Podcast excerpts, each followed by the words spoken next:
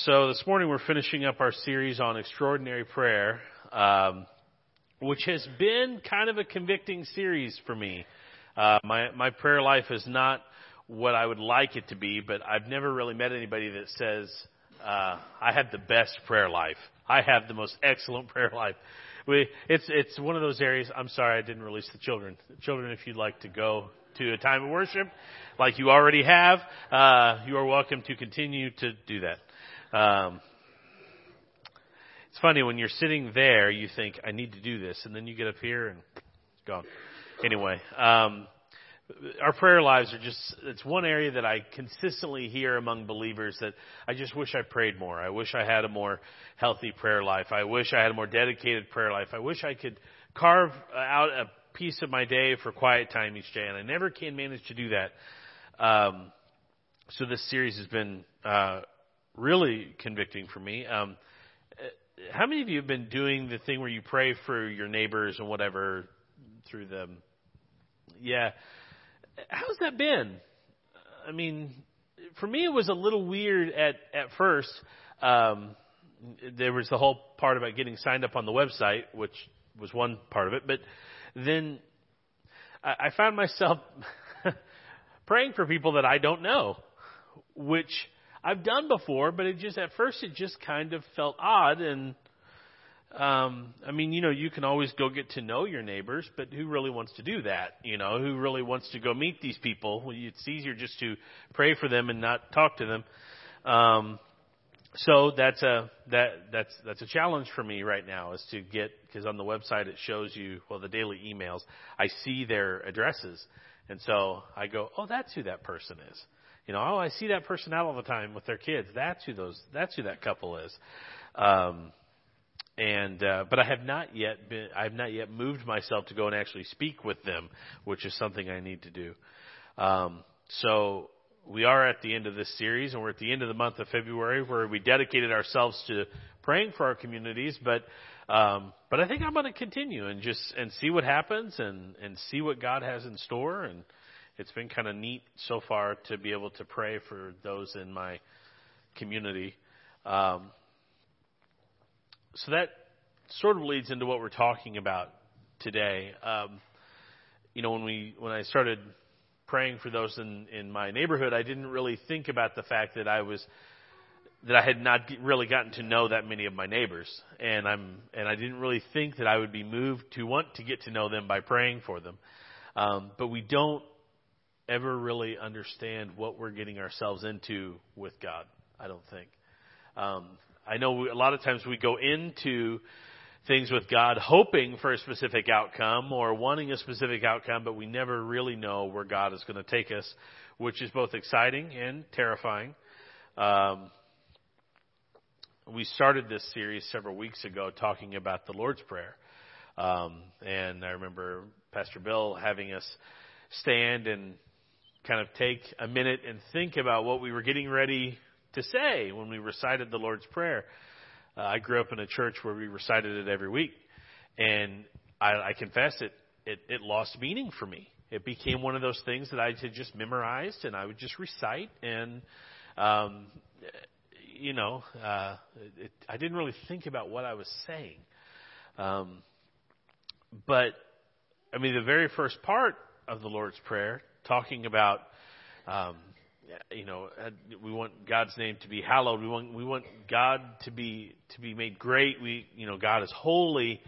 That's exactly what we're talking about today in Isaiah. That's exactly what Isaiah was confronted with right away. Just holy, almighty God.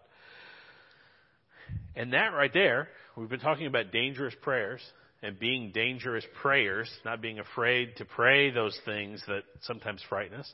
Um, that right there, to me, makes prayer a little bit dangerous. When I think about who it is I'm praying to, and I think about what I'm really dealing with, um, sometimes it's frightening to go to God with something because I'm a little afraid of what He's going to do with it. I'm a little afraid of how God might fix the situation or how He might answer. Um, and sometimes it's tempting just to not think about that um, because then I can be in control, right? As if I was ever really in control. Um, but uh, but when when we go before the throne of God, uh, it should sort of strike a sense of awe in us. Uh, and maybe maybe a, a healthy sense of, of fear, and we should, you know, maybe remember who it is we're talking to, you know. Um, and I confess I don't always think about that when I pray. Uh, and in the presence of God, you know, Isaiah, his first reaction is that he's confronted with his sinfulness. He's confronted with his sinful nature immediately. In the presence of a holy God, he's confronted with that. And I can totally relate to that. I, I, I've, I've totally felt that. I've been right, right there, um, because in the presence of God, in the presence of the one who had, the only one who had the power to take away my sin, um, I'm immediately confronted with that. And comforted because he has the power to do something about it, just like he did with Isaiah. Um, it's so neat that with Isaiah, he, he, he confesses his sin. He's a man of unclean lips. I live among a people of unclean lips, and God takes care of it. God, it doesn't linger. God takes care of it. Um, and then there are other parts of the Lord's Prayer that, in, in during this sermon series, I've really thought about and just talking about forgiveness and asking God to forgive me as I forgive those who sin against me. That sort of implies that I am indeed forgiving those who sin against me, and and I'm not always. I'm not always. Um, in fact, often I uh, it, we get to that part of the prayer, and I'm convicted about areas of my life where I'm holding people in unforgiveness. Um, we ask God not to lead us into temptation, which which implies that we are in fact following God's leading. Um, and trusting Him to lead us, which uh, is is hard. Uh, when we encounter temptation, are we going to trust God to lead us away, or are we going to plunge headlong into sin, uh, which is uh, sometimes what we do? But lastly, and related to what Isaiah prayed this morning that we're going to talk about, we we we tell God when we recite the Lord's Prayer, we say that we want for God's will to be done on earth just as it is in heaven. Now, I assume that means we also want God's will done in our lives, whatever that means. But that's kind of a blank check statement, folks. So that's hard. That's hard for me um, because I I want control. I want to be able to to fix whatever it is my way, my way. Um, so when we pray for God's will to be done, what if, what if God's will doesn't line up with our will? And many times it doesn't. Um, do we still want His will more than we want our own will? Um, we're, we're just we're so used to the Lord's Prayer, and it's this beautiful creed that binds us together as believers. But we have to be careful that it doesn't become just this rote prayer that we recite. Um, that the words aren't taken lightly uh, because they're heavy. Just like that passage in Isaiah today is extremely heavy. Um, I, we were talking in Sunday school that Isaiah has this vision of the throne room of God, and he's you can tell he's sort of struggling to put it into words, to put it into human terms, um, because he's he's trying to take this and explain it like this, and it's it's difficult. Um, but at the end of the passage, Isaiah prays maybe the most dangerous prayer in the Bible Hear my Lord, send me. Open ended.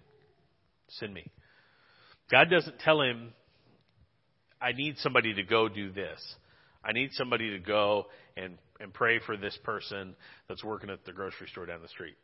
He doesn't say something like that. He just says, I, I, I have something that needs to be done, and in whom shall I send? Um, and if you read the rest of that passage, uh, what he asks Isaiah to go and deliver is not this warm, comfy, feel good type message. It's a fairly convicting message. They're fairly strong words. Uh, so Isaiah doesn't sign up for for a small task. But he says, Here am I, Lord, send me. I have often prayed a similar prayer which is, Here, my Lord, send someone else. Um, here am I, Lord. Please send somebody. Um, you know what someone ought to do? We we do that a lot, right? You know? Somebody ought to take care of that. Um, I love you, God. I want to do your will, but now's just not the right time. Now's not a good time. Um, I'm busy. If I can just get past this, then I can do that. Um, incidentally, uh, I've been coming to Olivet about eight-ish years, and um, when I first started coming here, Pastor Dave read a poem that uh, I've had in my office ever since. Uh, it says, it's by Wilbur Rees. It says, I would like to buy $3 worth of God, please. Not enough uh, to explode my soul or disturb my sleep, but just enough to equal a cup of warm milk or a snooze in the sunshine. I don't want enough of him to make me love a black man or pick beets with a migrant worker. I want ecstasy, not transformation. I want the warmth of the womb, not a new birth. I want a pound of the eternal in a paper sack. I would like to buy three pounds of God, please. That is often what we come to God with. And it's convicting, and it doesn't, I don't necessarily like admitting that, but, but there, a lot of times I come to God and I know, that God has all this power, and I want Him to use that power in just this one specific way. Just, just this one way, if I could just direct it, just this, and, and don't make me uncomfortable and don't, don't change me. And we were talking in Sunday school about Isaiah says, I'm a man of unclean lips and, and, and this angel comes down with a, a hot coal and puts it on his lips and we, somebody mentioned that seems like it would hurt. it, often God is uncomfortable for us because God is not a human. He's wholly and completely different. And so our comfort um, is, many times gets in the way of our relationship with God. And our comfort's really important to us. My comfort is very important to me. My routine is very important to me. There are times where my routine is more important to me than another person because it's my routine. I got to go do this. I got to do. I got to get this done. Um, we want enough of God to take away our sin, but we don't want enough to change our lives sometimes. And our prayer life weaves right into that. Are we afraid to pray dangerous prayers? The picture that Isaiah paints is just this picture of ultimate worship. Um, and in the presence of this worship, uh, is just this tremendous throne room, and and the and and the the robe of God is filling the the room, and there's all this symbolism, and it's it's very it's very hard to understand, um, but it's clear that uh, it's a very worshipful experience, and and like I said, Isaiah is just moved because of this worship to just go all in, um, and and that all in faith is, I believe, what God is asking us for this morning. I think it's what He asks us for every day. It's what I have a hard time giving Him. I have a hard time just going all in. Um, sometimes, many times, I, I pray half-hearted prayers because, you know, I want I want God to handle something, but but I'm afraid of of how He'll handle it or or uh, or what will happen. Um, if, if he does handle it according to his will, because I know that God is powerful. And I, I know that if I feel that way, that, that there are those of you that, are, that have felt the same way um, when you're asking God to deal with something. Um, and I, and so as I'm, I'm thinking about that, how many times in this series have we talked about fear? It's a series about prayer, right? Extraordinary prayer. And yet, in a series about prayer, we've talked a lot about fear. Why? Because our fear hinders our prayer life.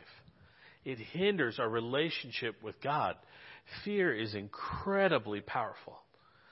Um, incredibly powerful. And, and we live sometimes in an abundance of fear. In fact, I mean, go on social media for 10 minutes and you'll see a dozen different articles that uh, that make you afraid. You know, um, we sort of live in a culture where fear is running rampant. Um, and I think that, I know this is why God warns us so many times in Scripture don't be afraid. You don't have to be afraid. In,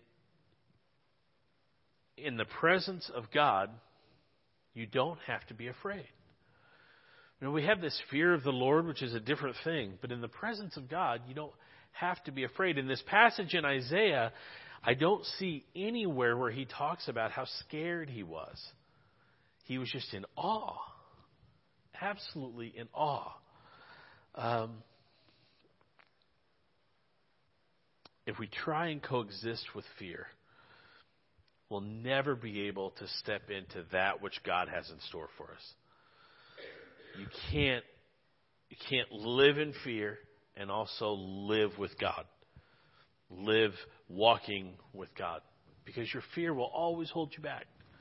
And I say this as someone who struggles a lot with fear. I struggle tremendously with fear, and it holds me back. It holds me back. Um, and so our New, our New Testament passage today echoes that same sentiment, that same call that God placed on Isaiah's life. Jesus places that same call on the lives of his followers and in us. You know, it's tempting to just go, well, no, well, Jesus meant that for those guys that were right there. But when I pray about that, I don't feel like that's true. Um, in the Great Commission, Jesus doesn't say, I have this thing, whom shall I send? Jesus says, This is the task, and it's big, and it's scary, and I'm sending you. He doesn't really give the choice for you to raise your hand. Jesus says, I'm sending you. He doesn't leave it open to interpretation. He makes it extremely clear, extremely direct uh, as to what needs to be done. And, and what needs to be done is not easy. Have you ever tried to go and, and, and teach somebody at, at work or one of your friends or a family member what Jesus has to say? It's frightening. Even just telling them that Jesus loves them is sometimes frightening because, well, what if? What if what? What if all kinds of things? What if they say this? What if they respond wrong? What if they're not? What if we're not friends anymore? What if it causes a problem in the family? What if they think I'm preachy? What if they think I'm judgy?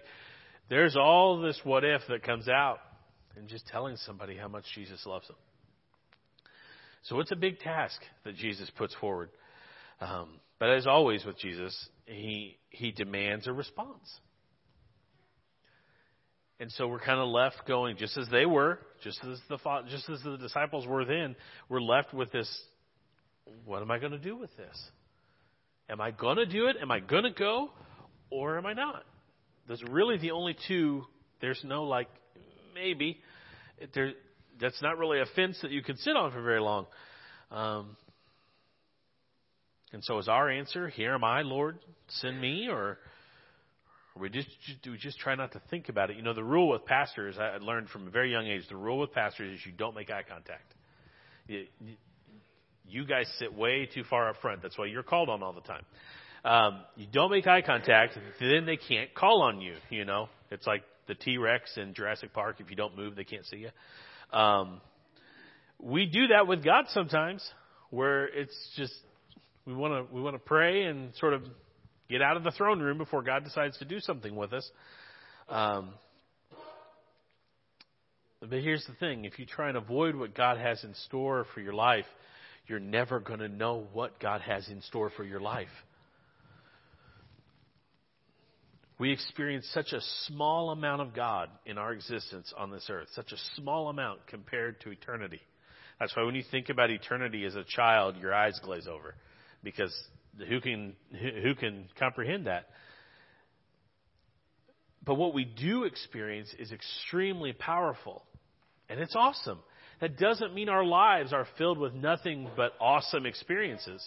We have experiences in life that are that are not awesome. But when God intervenes in those experiences, they become something very different, and we tell those stories for the rest of our life. I hear that amen back there. It's wonderful when God intervenes. And when we see God intervene in someone else's life, We tell those stories forever. It's, it's amazing. So why wouldn't we jump at the chance to partner with God in something? That doesn't make it less scary. I get that. But when we walk side by side with God and we do, we, when we watch God intervene, it's wonderful. It's amazing. The picture that we see in Isaiah is simply an extension of what we feel and see with God in our own lives. It's just on a grander scale, which tells me that it, much like Dennis Thomas right now, when we get to that point, it, we're going to go, whoa, whoa. I, don't know that I'll have another word. I imagine there'll be lots of tears, but I don't know about about, uh, about being able to describe it any better than Isaiah does. Um, it moves you to worship.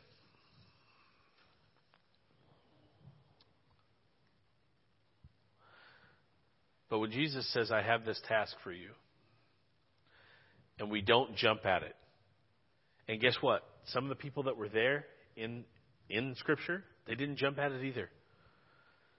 But why? Because that's how strong fear is. You know how good God is, but you also know, like C.S. Lewis put it, He's not safe. And so, your fear is so strong that it keeps you from walking side by side with the one who loved you so much that he sent his son to die for you. That's how strong fear can be. Uh, I remember, I think I've said before, I was asked three times to do Kairos, uh, which is a prison ministry, and and I said no two of the three times. The third time, God just sent somebody He knew I would listen to, and all of a sudden it sounded like a great idea. Um, but I remember the first night going in. I'd never been inside a prison before, and I had all these preconceived notions of what being inside a prison is like. And uh, I see Mr. Freeman over here chuckling a little bit because I'm sure he knows what I'm talking about. You, you know, movie and TV and movies and TV shows and all that. Anyway, um, on that first night I met, I'll never, I have no idea where he is now, but I'll never forget him, Daryl Henderson, uh, who's an inmate at Branchville Correctional Facility. And I talked to Daryl for about five minutes, and all my anxiety was gone. It was just gone. It felt like I was home. It felt like I was just supposed to be there. It felt it felt normal. It felt good. Um, I felt like I'd known this guy forever. Uh, it showed me very quickly that God creates my comfort zone. That when I create my comfort zone, when I try to create my comfort zone, it's very small and it keeps me from doing a lot of things uh, that are r- really great because uh, God does some really great things. But if I let God create my comfort zone, now all of a sudden um, that opens up a whole new world of experiences that are sometimes scary, but then when you get in them, are really wonderful. Um, if you're afraid today, I know how you feel, but God knows how you feel. He just wants you to move past it. If you go to God with your fear, you lay, lay your fear at God's feet, and you step back and you, and you see what God can do with you, it, it's interesting. It, it diminishes your fear the next time because you have this experience with God where, where He's shown you what He can do with fear. Um, the whole point of this series has been just to open ourselves up to an increased relationship with God, to increased experience with God. Um, you know, we've asked, open yourself up to, to pray for your family for a month, and then pray for your community for, for a month, and to really commit yourself to doing that. And those are not always easy things. Uh, but prayer is just sort of this process of opening ourselves up and seeing what God can do, which is kind of cool because when we step back and we watch what God does with prayer, it's it's kind of cool. Um, we have lots of examples in this room where God has intervened, and it's really cool. Um, We can go to God with any number of things. Um, and I know that we go to Him with this preconceived idea of what we'd like to see happen, but really, when it comes down to it, do we really have any choice but just to see what God is going to do? We, we don't. We don't. I know sometimes it's nice to think we do, but we, we don't. But the great part is, is that we're not alone. Yes, we have God, but God, God designed the body of Christ for this very thing. Um, you notice He never sent the disciples out on their own. The, the, the, the least number He sent out was two by two. Never sent them out alone. We're all in this together. And as, as we continue further in and further in and further in with God, we are always in it together. Always. Um, you know, I, I am fine with praying for others. Um, I have a really hard time sometimes asking for prayer for me. And I I don't know why that is other than pride, maybe, or I live in this illusion that I can do it on my own. And somehow maybe that makes me feel better. I don't know why it would, but as a man, sometimes it does. Um, we've been going through a lot in my house lately, and um, we've literally been surviving some days on the prayers of our brothers and sisters in Christ. And so on days when we're running on fumes, they're really good fumes. They're like the best fumes in the world. Um, so as we go on to the next series, don't forget this. We tend to do this. We'll do a series and then we'll go on to the next one. And you think, well, what, what was the last series even about? I don't know. You know, sometimes it's just from Sunday to Sunday we forget what we talked about. Don't forget we serve a good and powerful God. Prayer is not the least you can do. I've said it and I've heard other people say, well, the least I can do is pray. It's not the least you can do, it's the most you can do. When you look at Isaiah's experience, it's seriously going before God on behalf of someone else is the least we can do? Are you kidding me? It's the most you can do. Pray for others, but also tell others how they can pray for you. That's wonderful that we intercede for one another, but we need others interceding for us too. Because I'll tell you, in my experience, especially here lately, there are times where I go to God and I don't know what to say. I don't know what to pray for sometimes. Because the situation is so huge, it's so loud, it's so big. But I know that there are other brothers and sisters in Christ who do know what to say, and they're praying what I can't pray on my behalf. It's awesome. And don't be afraid to pray dangerous prayers. Because it's in the dangerous prayers where you get to see exactly what God is capable of and exactly what He can do for you. This half in, half out stuff, you never get to really experience what God has in store for you. So as we close this series this week, please remember that. We're all in this together, and so when you pray those dangerous prayers, you're not doing it alone. You're praying it along with others who are also praying dangerous prayers that they need your support on. Pray with me. Father, we thank you for your word this morning. Uh, we thank you for all the promises that it holds for us. Um, God, you, you tell us over and over and over and over don't be afraid. Don't be afraid. Don't live in fear. That, that you cast out fear. Your love casts out fear, God, and yet still we cling to it. Um, because somehow, in in a weird, kind of ugly way, it's it's comforting. Our fear we is comfortable at times because we've learned to live with it.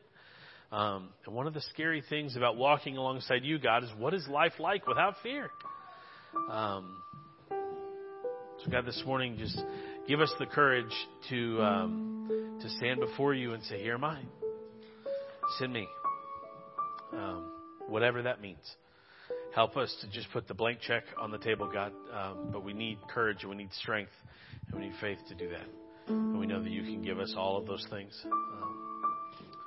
We love you, God. We thank you so much for Jesus. We pray this in his name. Amen.